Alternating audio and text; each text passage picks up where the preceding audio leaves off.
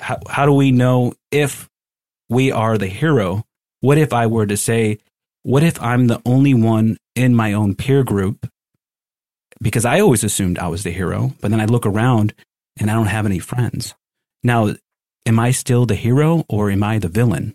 How can you create a transformation in others if there's no transformation in in yourself? Join your host, Greg Favazza as your voice on the hard truths of leadership. Your transformation station, connecting clarity, connecting clarity to the cutting edge of leadership. As millennials, we can establish change, not only ourselves, but through organizational change, bringing transparency that goes beyond the organization and reflects back into ourselves, extracting, extracting actionable advice and alternative perspectives that will take you outside of yourself.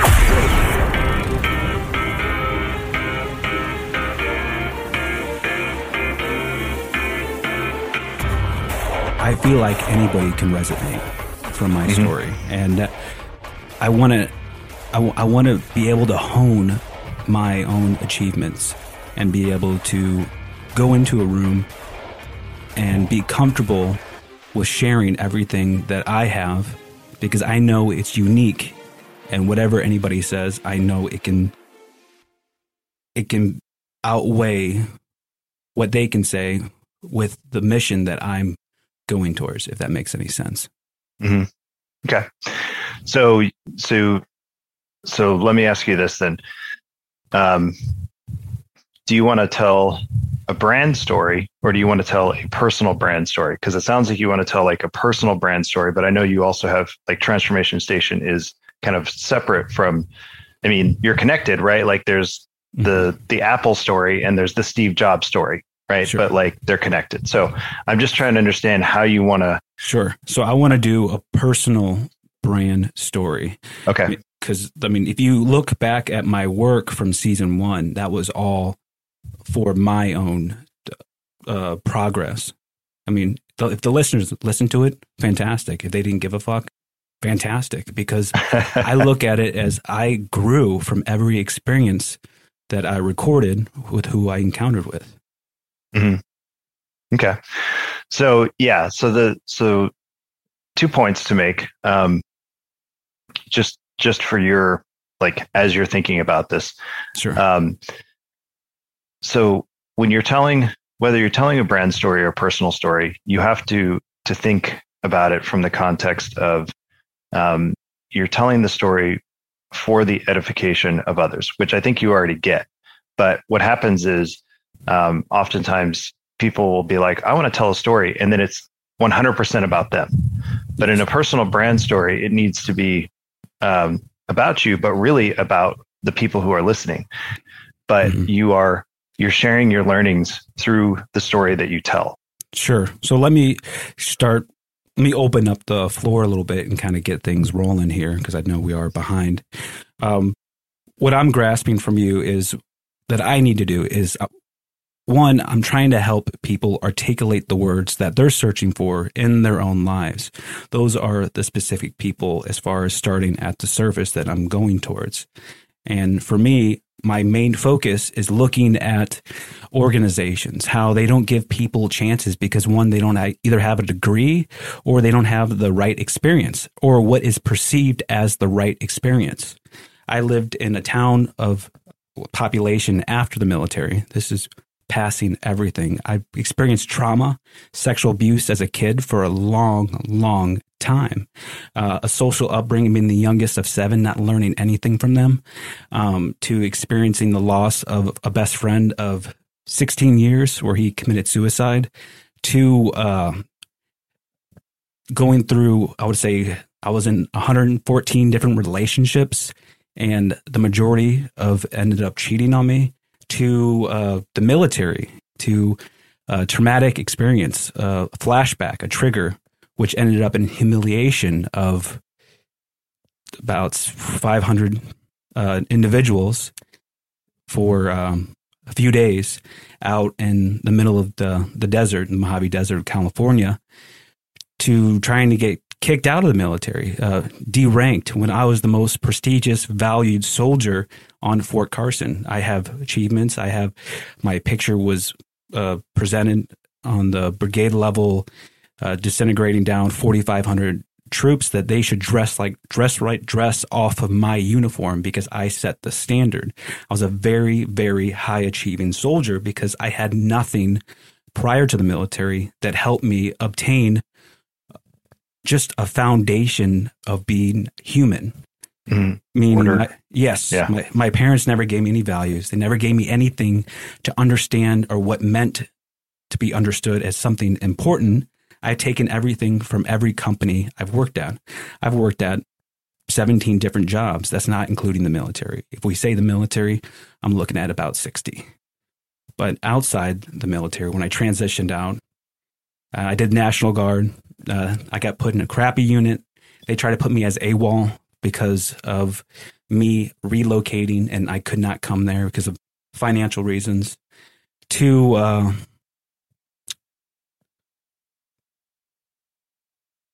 moving to state to state because I was lost mentally and thinking I had a different purpose at one point in my life where I should track down pedophiles and kill them.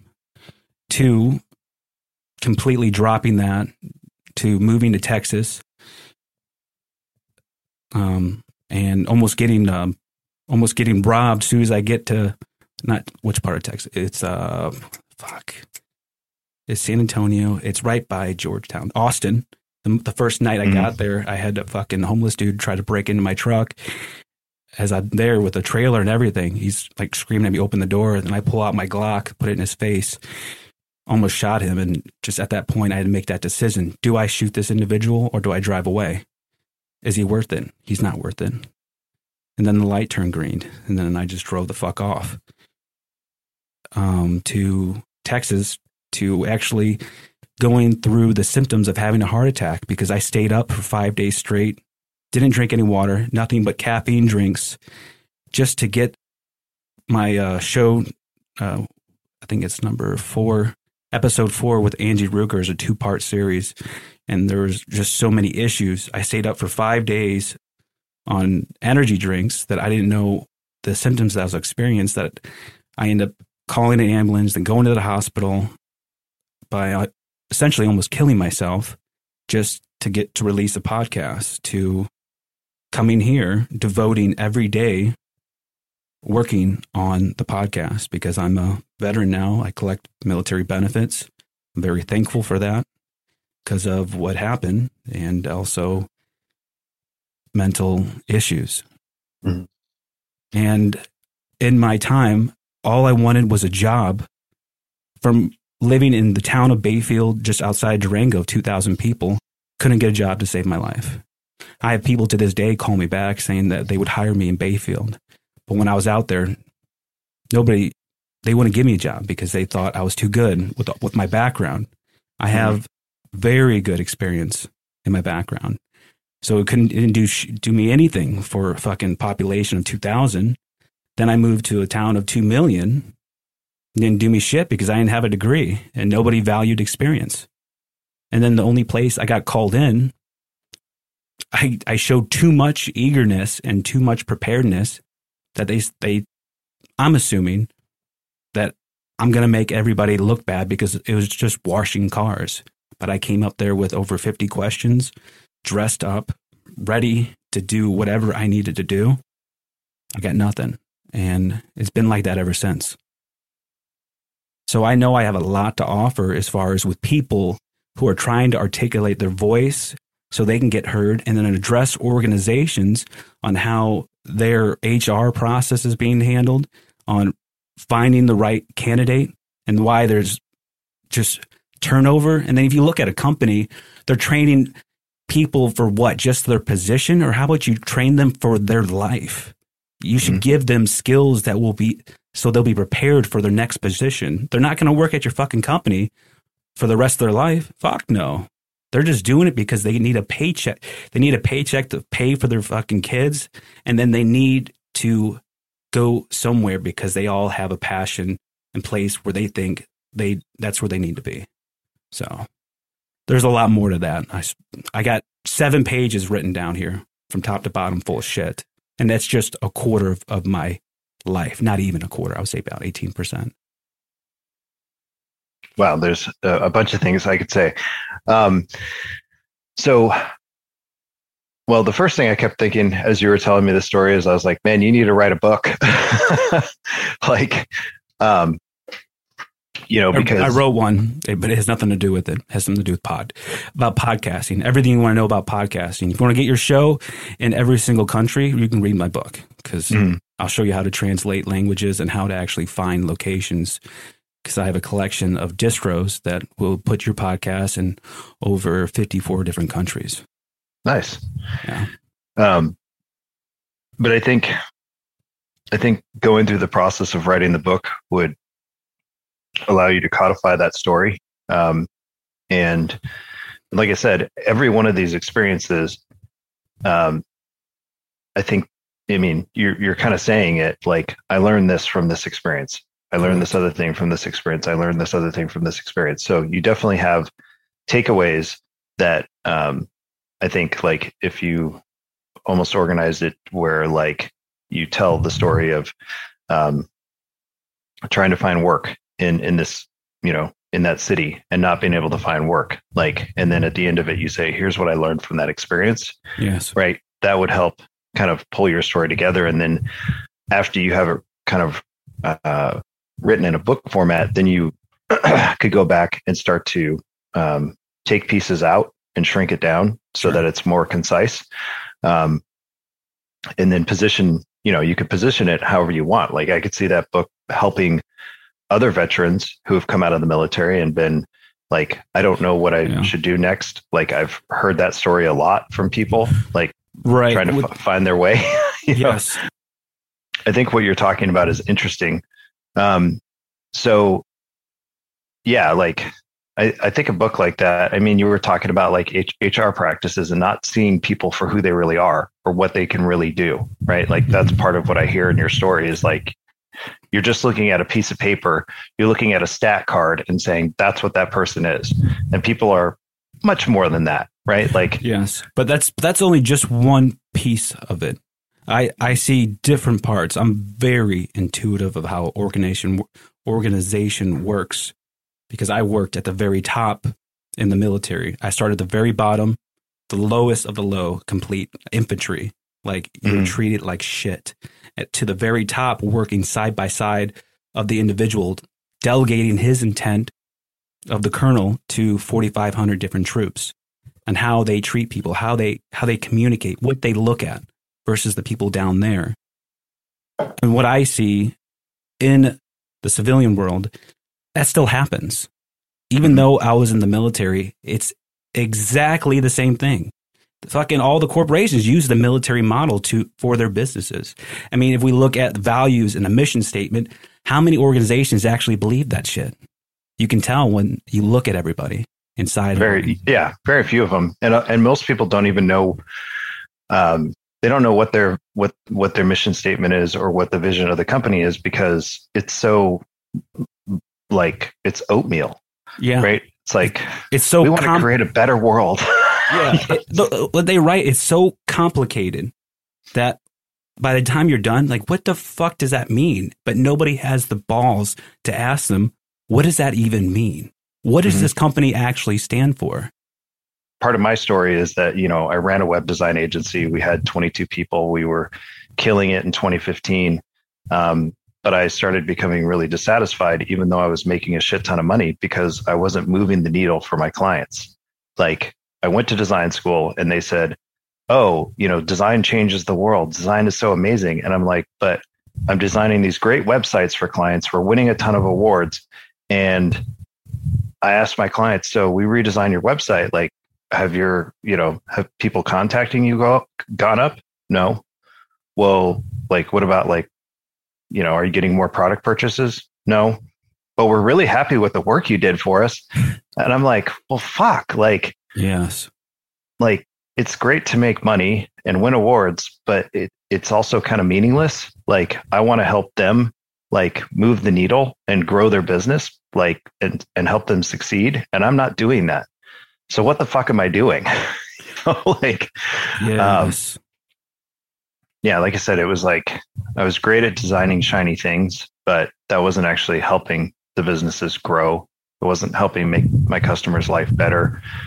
You know, like I said, it was great that they were happy about the work I was doing for them, but like it, it, it you know, it was meaningless to me. And, and, and so that's, that's what actually took me down the route of storytelling and um, going, well, can I use this to to push the needle further? Can I can I help, actually help my clients? And really, it, I started learning about communication, and it dawned on me like at the end of the day, no matter what you're doing, you still have to deal with humans, right? Like, and how do you deal with humans? You communicate with them through verbal word, written word, right? And you just you can't stand there and pantomime in front of them and hope they figure out what the fuck you're talking about. so, um, going back to what you were talking about, like mission and vision, um, yeah, I see most organizations as giving these bland, generic visions that don't don't mean shit. They're not very specific, um, and nobody nobody even knows what they are because it sounds like the five other companies they work for. You know. Yes. Um, and one of the things that I I've pointed out to people is like, vision is a story. It is a story of a place where you are trying to get to in the future. That is what your vision should be. And it should be clear and succinct. Like with Storyfy, our vision is to basically reduce the startup failure rate by 10%. It's very clear. Everybody understands where we're going. So every day we can take action towards doing that thing. Right. So I hate hearing uh, 10% these num- like numbers and shit. Not because I, I hate math, because that definitely is one of my things and it's because I suck at it. But if I say that, I know that makes it much harder to do it in the first place. I'm very aware of my behavior on how that impacts others and the perception of what I say and what that impacts on them. But what I'm saying is the fact that there's companies that have this vision of wanting to do something in micro increments. What does that look like? How are you ensuring everybody that works there that there is no bias in their own decision making process? How do you know it's professional favoritism over favoritism? Mm-hmm. Who gets promoted? Like that that's that's what I want to know. I want to know the the root cause of everything because everything ripples into everything. And that's why I look at an organization because it's so relatable to a human mind. That's mm-hmm. what a organization is. If you want to fix it, you do the exact same things you do to fix yourself. All it requires is consistency, short goals, and what you want as your future self. That's how you view your organization. That's how you view your yourself. Your story creates your culture, right? Because everybody says, "Well, we're like this." Right? We're Apple, so we're rebellious. So and then and then actions come out of that. You said somebody's story creates the culture. So if mm-hmm. the culture is flawed, does that mean the individual story behind the organization is complete BS? It doesn't necessarily mean it, it's BS, but it could be broken, right? Like, um, like, like they didn't you, actually believe in the very thing that they claimed to believe. Well, that definitely happens, right? Like there are definitely leaders. I mean, I, I think you can look at the Catholic Church and say, well, yes. you know, we acted one way, but we were really acting another way. Um, so, um, so that's a that's that's a consistency issue. Um, but yeah, I mean, they're telling telling one story and then doing another. Um, but that's I think that that falls on on the leadership. Um, whereas you know what I'm what I'm talking about is when you have a leader who tells a consistent story, follows that through. You know, the first thing that you that I always talk about is you need to understand who the hero is, right? That's the person you want to help. Um, and we already talked about like the story is not, it's yes, it's your story, but it's more about them because they're the hero in their own journey. While you are a hero in your own journey, um, your experiences have have grown you into being somebody that can say, "I've been through this this shit. Here's here's here's how you deal with this here's a better way of handling it here's here's how you can grow from the situation however you want to describe that right um, how so do i, I know you, i'm the hero how do you know you're the hero? Yeah. Um, because everybody's a hero to them. Because we're we're so, everybody's self focused, right? So that automatically makes us the hero, So right? then how do I identify the villains? that's that's where I was going to go next. I said, okay. uh, or I said, I was going to say, um, the villain is is quite often the problem or the challenge that your hero has, right? So, um, when I talk about telling a story, this would be in a shorter format than like a book or something that that would be a different format. But in a shorter format, you want to talk about what is the problem your hero's facing. That is your that is the villain, right? What is what is the problem? What is the villain doing to the hero? Um, how does the villain make the hero feel? Right. So understanding what is their emotional state, understanding sort of the the internal and the external things that are happening to the hero because of this villain in their life. You know, and a villain could be self doubt, or it could be a parent, or like it can be, or it could be an idea, right? Like a bad mindset or a bad philosophy or ideology, right? So you'll need to figure out what the villain is that you you want to um, to focus on because the problem is is if you have too many villains the plot just goes all over the fucking place and nothing nothing's coherent or makes sense right like it's uh Sure. like what was that batman movie where they had like three different villains running around they had like mr freeze and Oh, uh yeah. Yes. you know I- yeah that story is just a complete mess because it's not focused on here's the one villain. We need to deal with this problem. And if you go all over the place it, it, the story gets confusing convoluted hard to hard to follow and understand. So um, so you need to be able to identify what that villain is.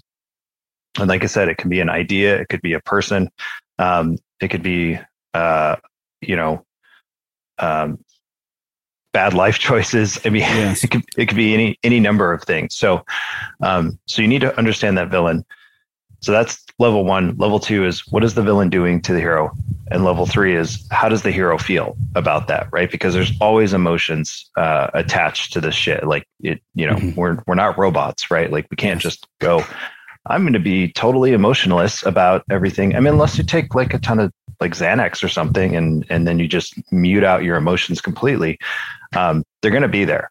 So identifying that emotion and then talking about that villain helps the hero go, oh, this person must know what I'm talking about because an expert um, doesn't just talk about things at a surface level. They talk about them at a deep level. Like they can go into that problem and go, yeah, and you're having this experience, and I and I bet you probably feel this way about it, and you're probably having, um, you know, you're probably waking up in the middle of the night, or you're probably whatever. I'm obviously Yes. speaking in very general general terms, but Mhm. but you can see how that conversation can get to the point Yes. where like um, it's almost like you're cold reading people and they're like what the fuck like how did how did he know and it's like because i fucking experienced that shit you know? Yes. like hey, Seth. So Yeah. what what I'm doing is I'm challenging you on your understanding. One, because I find this very interesting. It's because Mhm. I struggle with it. But everything you saying, there's a lot of holes in there that I want to poke. And if I can Okay. do that, and I'm sure that there's a lot of other people can do that. So we just backtrack one second and say, okay, how, how do we know if we are the hero? What if I were to say, what if I'm the only one in my own peer group? Because I always assumed I was the hero, but then I look around and I don't have any friends. Now, am I still the hero or am I the villain? okay. So in your own story you are always the hero. Like always right? And you could be a villain. Like i actually talk about this in in my book how um i was the hero and the villain because i was doing things to myself to trip myself up. So the villain was actually within me and and not so much external to me right so you can definitely have that um that going on and a lot of people uh you know we call it self-sabotaging right so um so that is Yes, fear of success or uh, internal dialogue thinking you can't do what you think you can do. Right. And that is a, so, I mean, that is, that comes from a story that, that exists in your life. And like, especially in so now we're going to go into a little bit of psychology, but especially in good at Uh, psychology. people with trauma, I'm sure you've heard that like um, we create we create a story that works for us as a child. Well, daddy always hits me because right and and then the problem is we grow up and become adults and that story never gets upgraded nope. right. We back rationalize off of our child. Right. Yes, I'm very familiar with this. yes so um so that's where um where ident- being able to identify that and go okay i need to work on this. And there's obviously lots of different methods from psychology to uh, work on changing that story so that you can kind of grow and not just be stuck at that you know 10 year old stage still afraid of your father. Like i mentioned that for myself because um, I was abused by my, by my father, and it wasn't until I was 20 that I actually confronted him, and it was just like, "Fuck you!" Like we're gonna have this out, and even if you beat my ass, I'm not gonna be afraid of you anymore. Fuck right? you. So, That's what I'm talking about. um, Fucking break his nose. Him Uh, the fuck out. well, we we actually never got into a fight. He totally backed down from me. So, like, it was a random situation where um, I uh, ran across him in the middle of the night, and, and he like I was like, you know, you were an asshole to me as a father. You weren't a very good father. You were never around, and when you were around, you were angry and you were drunk and and my dad was a construction worker who was also a brown belt in judo. So like he would do sh- judo shit to me, like wrist locks and things like that, and fucking hurt me. Like, and you know, by the time I was 20, like, like I said, I didn't care if I lost. I just knew that I wasn't going to continue being afraid of him anymore. And all I got from him was a boatload of excuses about how his dad died when he was young, how his Mhm. brother died when he was young. I mean, he had tr- his own trauma, but he wasn't taking any personal responsibility Nope. for his action. Affecting you, and now us today are trying to unlearn the shit that was brought on our own social upbringing. Yeah. So to answer your question, you definitely can be a villain, right? Like, um, but it's really, eh, um, I think you, I I think you brought up a great question. So mostly when I'm focused on on the storytelling aspect, I'm thinking about like the marketing and branding of it, Mm. right? And so that's why I don't I don't necessarily focus too much on uh, the villain side being an internal uh, an internal piece, only because um, people when they're thinking about buying products and service, they're thinking external to themselves, right? Like that's why um, you know weight loss marketing never says you're a fat ass because you keep eating too much fucking food. Shit, I wish they would say that because I'm willing to bet that our America might be a lot skinnier than they are now if we just bluntly said that and didn't give a fuck about their emotions because that's only temporary. They didn't learn the very basic fundamentals to learn how to cope with pressure, trauma, experience. They had to Mhm. do it themselves, whether if it's you're a fat ass and you need to lose weight or with actually marketing and looking at what's how modern society is becoming now digital. And when we are digital, we're not interacting with people. We're actually interacting more with our own self and our perceptions. So that would be be wise if you would to look at the perceptive side of who is the villain and who isn't, because when we are marketing that, that's the very thing we need to break through is an individual's perception. Their own Hmm. history is who they are now.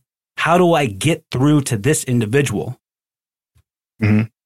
yeah so so my um so so to answer your question yes you can be the hero and you can also be the villain um but that that works more at the psychological level like we're talking now psychology and um whereas my focus is more like i said on the branding and storytelling and like as i was you know writing the book and doing research and and all this other stuff i started to see it going how it could go in that direction but i was like fuck there's so much information over here that i'm trying to get distilled down for people Yes. that i i i don't want to go down that rabbit hole because i'll spend another six months you know trying to to read all the psychology papers and tons of more books on the on the subject. So, um, hey, if you want to go down that rabbit hole, I would love to help you do that because mm-hmm. I'm the individual that has read all of those fucking papers on perception, on how people perceive things, on how internal dialogue affects people's actions, how they're not successful. And it comes down to one fucking sentence embracing your vulnerabilities as your authentic self. Mm-hmm. Yeah. Um, yeah, that's something that I actually had to work on over the last year because I was in a relationship where I was always told, don't say that, don't do that.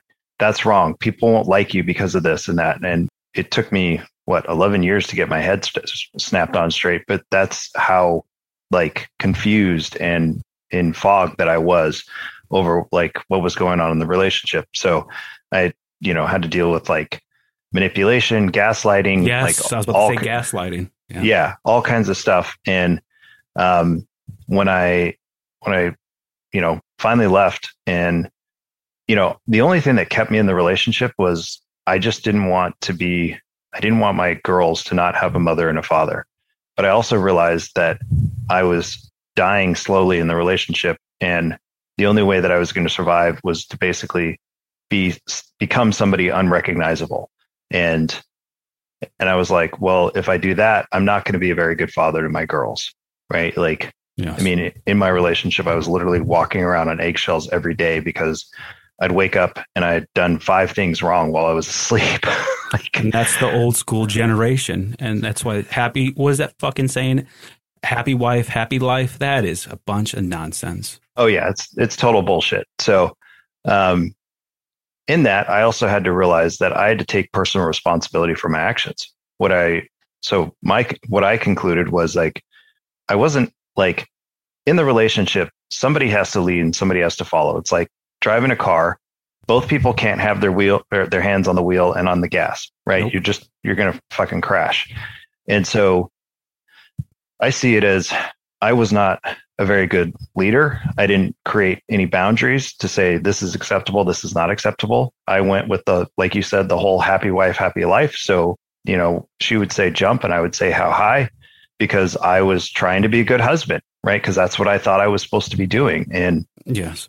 Um, and I wasn't leading the relationship. And because I wasn't re- leading the, the relationship, I kept giving her control over stuff because I'd go to work and I'd be in control of everything. I wouldn't take shit from anybody. And then I'd go home and I would just be like a bitch, basically.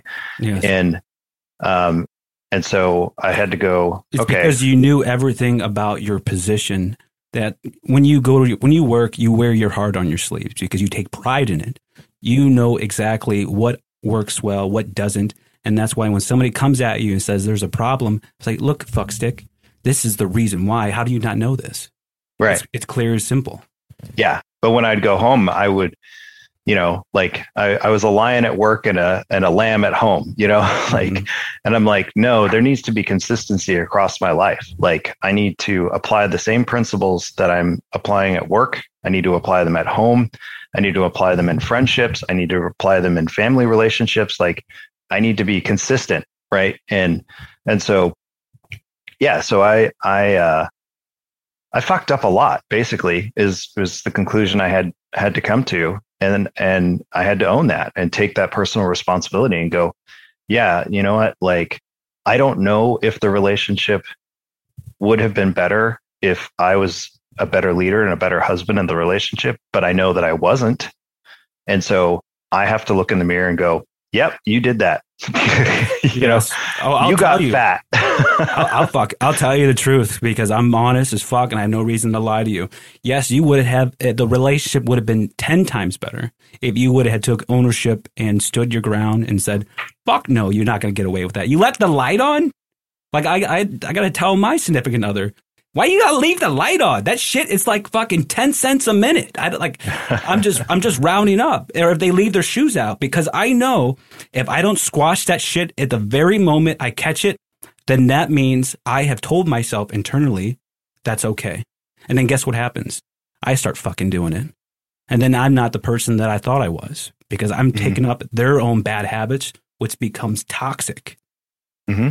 Yeah, you let the dog shit on the carpet, it continues to shit on the carpet. You know, that's how I look at it. And yes, but um, the next thing you know, you're shitting on the carpet. yeah, yeah, and it's it's it's, um, man, I I, I was formulating a thought uh, that totally relates to this. It's like when when you do harm in your relationship, you do it t- to yourself and the other person.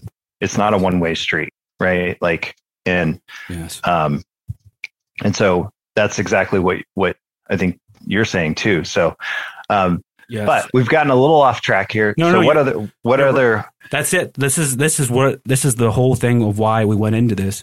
Is because that applies to relationships, but it also applies to organizations. Mm-hmm.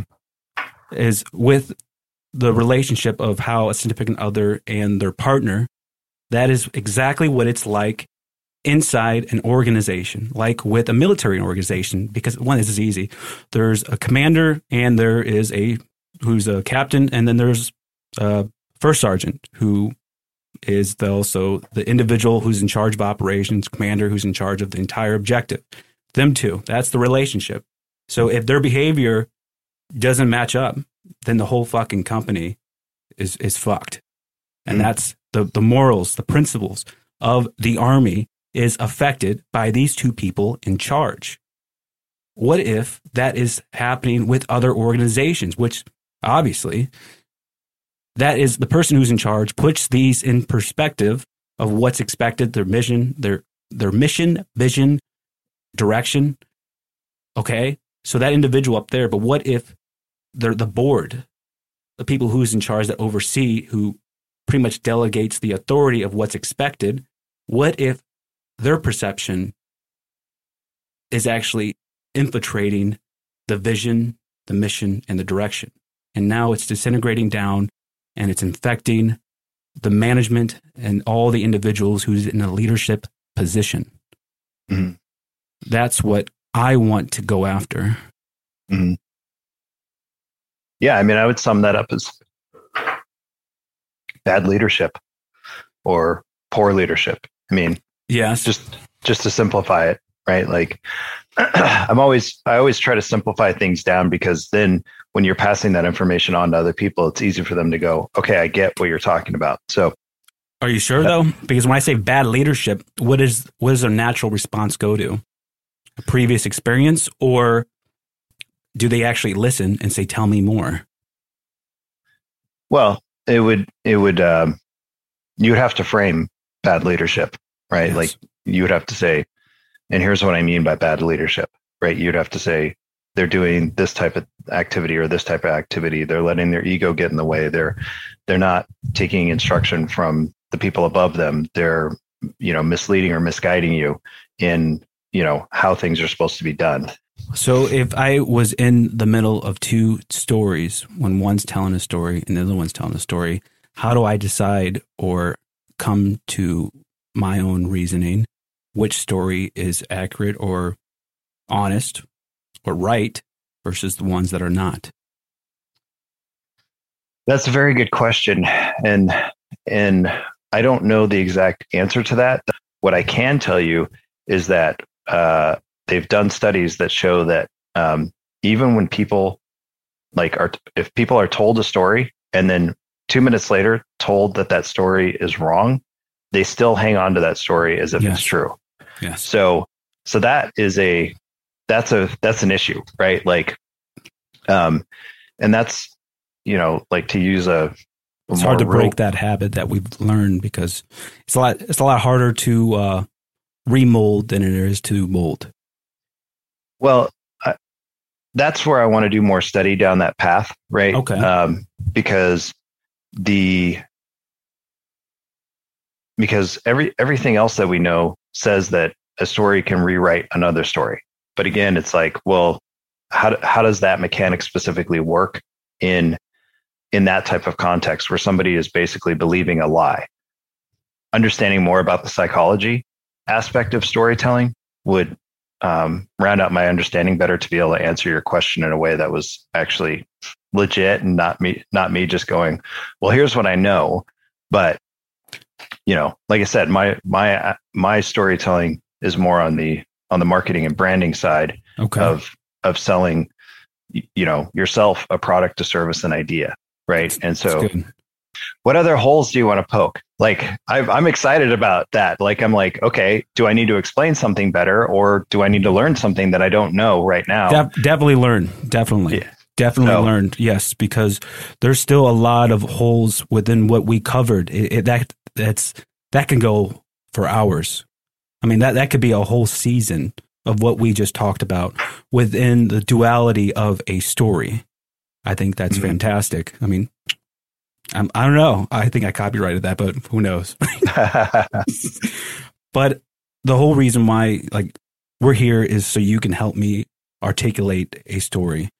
Mhm. So with everything that I shared with my that just a very small snapshot, there's a whole bunch more.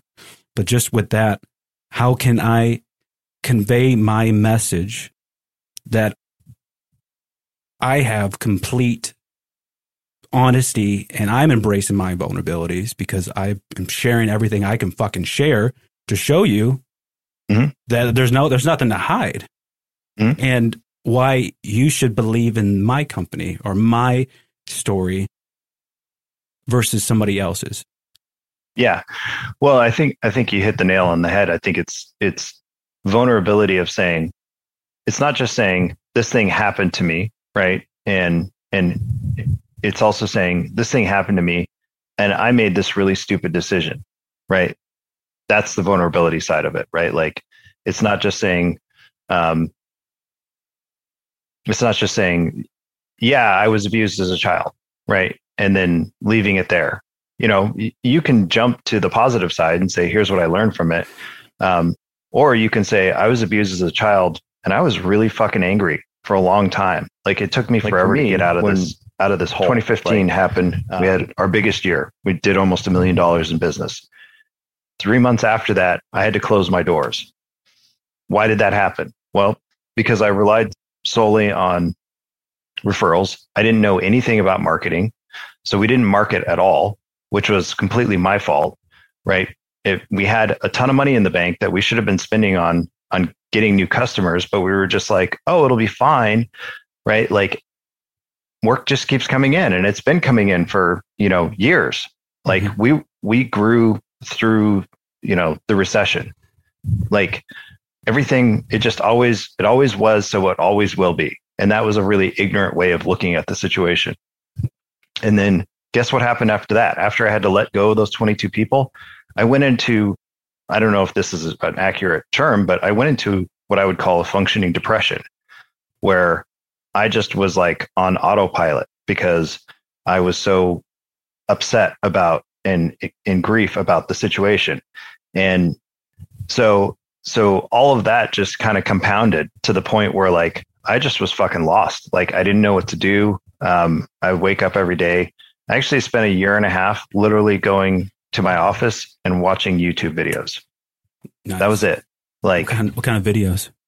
I was watching a lot of political videos and getting really pissed off about stuff. um, and I was watching, I mean, I was watching marketing videos. I was trying to learn how to like become a marketer and, um, yeah. And what, what, what actually kind of turned this, turned the whole thing around was, um, prior to everything falling apart, a friend of mine gave me a book called Story Wars by Jonas Sachs. And, um, I read that book and started becoming fascinated by storytelling. And then I read a ton of other books on storytelling. I've read probably over 50 at this stage. And then in those books, they were talking about neuroscience. And I was like, oh, wait, there's some science behind all this story stuff. So then I read all these papers on storytelling and neuroscience, like what happens when the, the brain is starts interacting with the story and learning about like the fact that we create simulations in our head. Um, Mm, you know, yes, like- it helps you prepare for the outcome. Yes. Yeah. So yeah, that's one of the things I talk about. Like the first chapter of the book is all about um, neuroscience, and then I talk about other things like bias and and whatnot. Um, how does memory work? Things like that. Fuck yeah, that's shit we want to cover.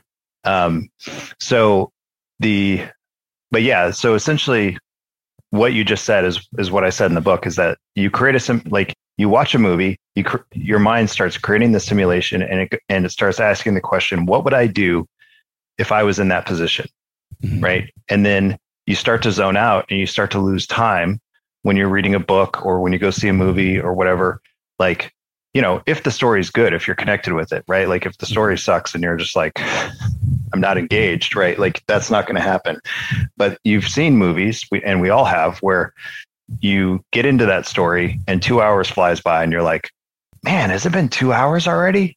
You know, like that's because you were in simulation mode, right? Like you were you were sitting there identifying with that character and and putting yourself in those different positions over and over and over again. So that is one of those. Um, then you can relate that simulation mode to autopilot when you leave for work because you know that route very well that your brain just shuts off and then you ask yourself, how the fuck did I just get to work after 20 minutes yep. of driving? Yeah. Yeah. Yeah. Yeah. It, so yeah, the brain loves patterns. And so once it picks up on a repeating pattern, it locks in. And then, yeah, like you're like, I need to go here and I turn left here, I do this thing or whatever. And every now and again, um, you can be in that mode and then be thinking about something else and be like, oh shit, I missed my turn. Well, it's because even though you had that pattern, like you were something else was on your mind and your brain was like, oh wait, I need oh okay, yes. get back over there.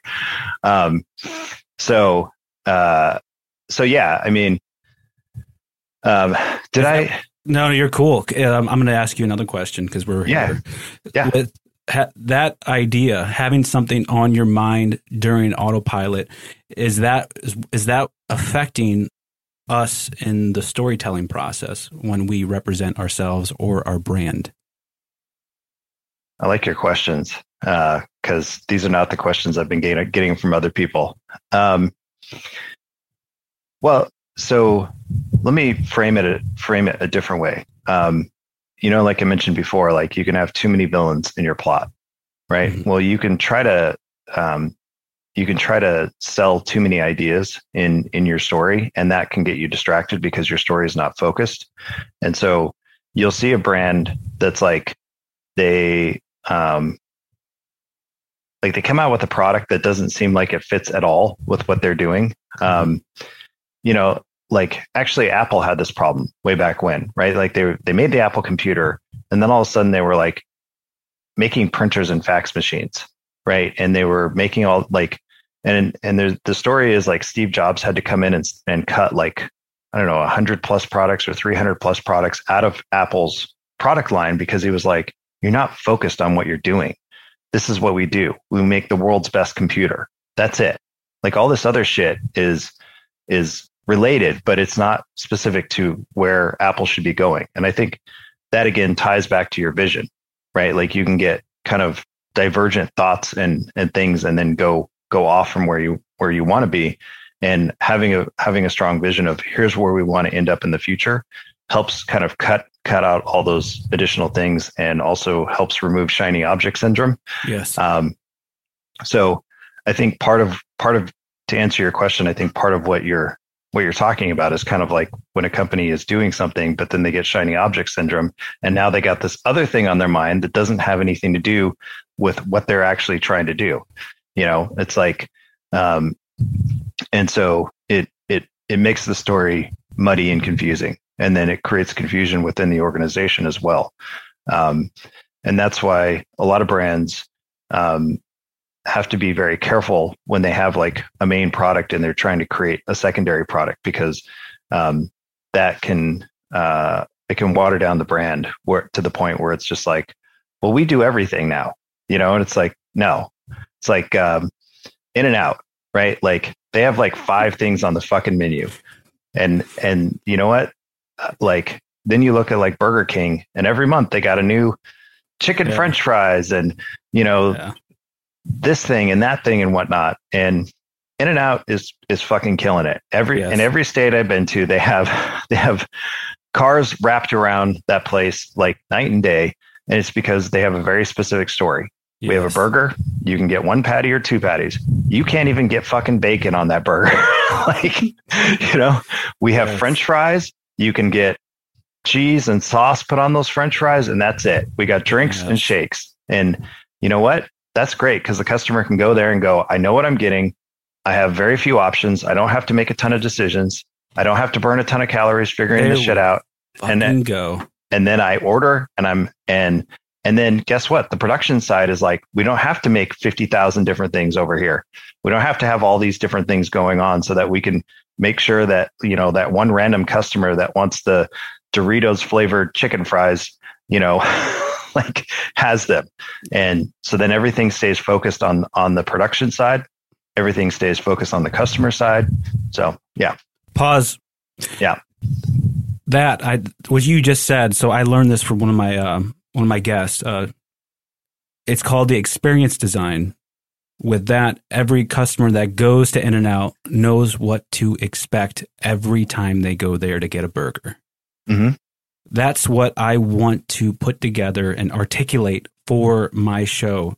So when they listen to your transformation station, they know to expect Greg with his witty humor, fucking deep, complex, in depth questions, and he cusses like a fucking sailor. That's what I want them to know that's they're going to expect. And then they're going to get information that every other company isn't thinking about. When really it's just me being hyper focused and aware of what everybody's doing and asking things from a different lens, a different angle. And also to caveat that, Whataburger. Fuck yeah. Yeah, the people in Texas fucking love Whataburger. yeah, let's. uh Yeah, Chick Fil A and Whataburger are like national treasures in Texas. like outside of barbecue, it's Yes. like those are the those are the spots. I mean, In and Out's here, and they they do they do fairly well here as well. But um, like if if you ask Texans, they're like uh Whataburger. That's where Yes. I'd get a burger. So. I'm right. Yeah. Okay. So Mhm. uh, with my brand, how can I make it? How can I turn that into a story when they just see YTS? Yeah, so it's it's kind of the same idea. Um, with the with a brand story, you don't have to necessarily say, "Here's what I've learned." That's really important to a personal story. Um, it's less important to to a brand story. A brand story is is really about establishing yourself as as the mentor, and then defining what type of mentor you are. Right? Like I would say that um, you know there's there's all you know there's the muse the the architect the um the the leader the magician the um the rebel right like the trickster I have Um, no no clue what you're telling me. Are these um these are like ideas of of so of so people? these are so these are archetypes of types of Oh. personalities got it. Yes, I'm back. All right, we're good. yeah so I was zoning. um so your your brand should have an archetype right like you see so many companies that have no archetype they just talk in corporate speak and it's just real bland and boring and it's all the same right so there's no Yes. person personality to to the brand well i think of brands as being very much like people right like yes. you you have experiences with people they talk a certain way they act a certain way they dress a certain way right the dressing a certain way is sort of their design right Yes. like how know, do we put it for mine? How do I? How do they? Know, can they just look at it and laugh like that is fucking Favazza? um, well, you uh, like as as the mentor need to need to decide what your archetype is, right? Once you pick that, then you can say, okay, well, if I'm this type of archetype, then I need to have these types of interactions with my customers. I need to, um, and those and and then create those types of experiences. Um, so, for instance, there's uh, I'll give I'll give you a really good example that that I just ran across recently that I thought was like amazing. So there is a heavy metal water brand. the, the brand is called Liquid Death, Right. Nice. And their tagline is something like "Kill Thirst." Right, and everything that they do is consistent with this heavy metal theme of like from their packaging, and it, it all it is is water. Like Mhm. it's not special but the brand has a personality and that personality is what draws people in like people who are into metal and hard rock and stuff like that they're going to be like yeah i resonate with that like i love that you know it's a black can it's got so understanding that archetype then also helps you understand how you, how you communicate right because now you're if you think about it like a person and you're a heavy metal person well a heavy metal person talks in a certain way right they because that's that's who they are right Yes. and so so for you you need to um, understand what your what your brand archetype is, like I put like 10 or 12 in the book, like so you can go through and go, oh, this I think this fits me. And then and then from there you can build the story out and talk c- kind of like like that person would talk or how you see that person talking. And you know, the reason they're archetypes is because there's overlap with with everybody, but there are different personalities, and so it, it's a matter of aligning those two things together so that um, so that there's consistency and clarity in communication. So problems with that right there. What if I feel like I can't choose the archetype because I feel like I embody all of them at once. And then there's a part of me, if I come to a decision and I have to settle because I feel like I resonate something like the, the rebel, I guess, we'll just choose that as an example. And then I'm doing a half-assed job because now I feel like I have to live up to that description because I'm very adaptive individual. If there's something I'm going to say I'm going to do, I'm going to put 120% into it. And then now I feel like I'm off the in, the type of person that I'm not. Like with you in your past uh, relationship, being mm-hmm. that that type. What I feel like is I feel like the people who experience me should label me as that. Like if you're on a a team, a squad, we come up with nicknames with individuals because that's what mm-hmm. we see. I feel like that's how it should be. You can always change, right? Like these aren't, I mean, do you want to have consistency with your brand? Yes. Fuck yes. yes. Right. Like every relationship you have, you want to show up as the same person, whether you have a different relationship with one person or, or another person, you're still you, right? Oh no, you're a better version of yourself every time. Um, so, so I would say picking an archetype is a starting point for you to figure it out, right? Like y- you can you can go into basically almost like sub archetypes, right? Like where you can be like, well, I'm a rebel, um, but I'm more like a Loki type of rebel than I am a James Dean type of rebel. You know what I mean? Like okay. They're both rebels, but they're different from one another, right? Like one is creating chaos and provocation. The other is, is a rebel because he doesn't follow the rules right? And so, but in the Loki archetype, there is also that aspect of not following the rules. So, do you see what I'm saying? Like, you kind of got to you you pick a starting point, and then you can dig deeper into it, and then start to define that a little bit better as you go along. But I don't want you to see it as putting yourself in a box as much as just having a starting place to work from. I'm I'm not perfect. There, there's no degree for storyteller, right? Like this is mm-hmm. all uh, I had to do self study and whatnot. And so there's areas, like I said, there's there's definitely gaps in my understanding and areas mm-hmm. that I need to fill in more over time. But um, but in general, uh, you know, it's it's working. so. That is what I want to address with organizations because they all think that that there's, but they don't want to. They don't want to say it because if they say it, then it reflects that uh, there's no confidence. There's no there's no like I have to believe this guy runs a billion dollar corporation when he says that. Well, I would actually be fucking honest. Like, thank you. Because I knew it this whole time, but the fact that you told me, now I can settle at ease because if he's aware of it, then he's obviously working on it. Mm-hmm. Yeah. Yeah. And I, I mean, it's that's the funny thing about this whole thing is like it's so much easier to be honest and to be yourself because it takes a lot of work to be somebody else and to to cover up your mistakes and your lies. It takes 10 times the amount of work to to live that life.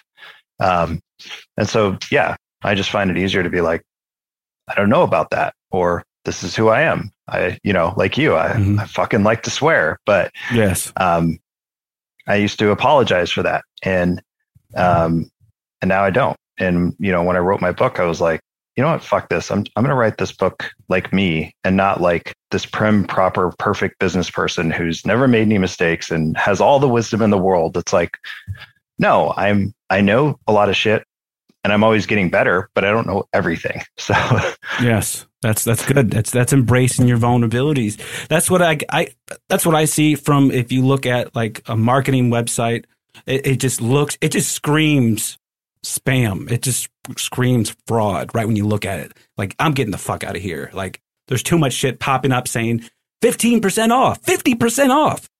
Join now for our free course. Just, Yeah. Well, yeah, I, I think it's it's I mean they're using psychological tactics to manipulate people and Mhm. and I don't I don't really like that.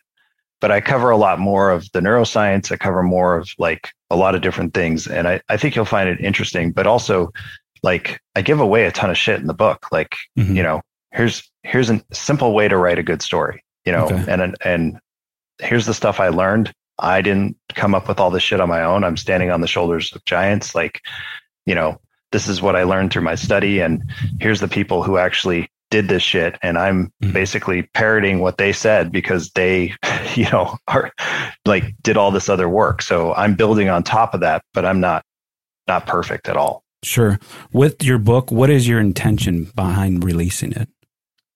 Um, I just want to educate more people about storytelling, like Mhm. because everybody tells stories, but they don't think about it like they think about they don't think about breathing. They just do it.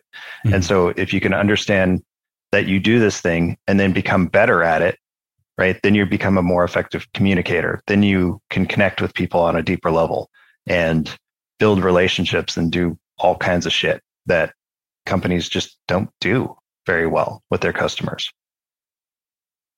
What about when you market it, when you put it for sale? What it what is that price? Because this is what I really look at, and this was brought to my attention from a very powerful influencer who raised this assertion here. And what if I sell it for ten dollars because I think that's fair because I want people to know this and I want them to get it at a good price because I know money is hard, especially during COVID. But nobody reads it or they only read they only start it and don't finish it. And then if I weigh it from one side and I look at the other side, okay, what if I put it for a hundred dollars? Would people buy it? Well, if they bought it, they'd sure as hell read the fucking thing. Yeah.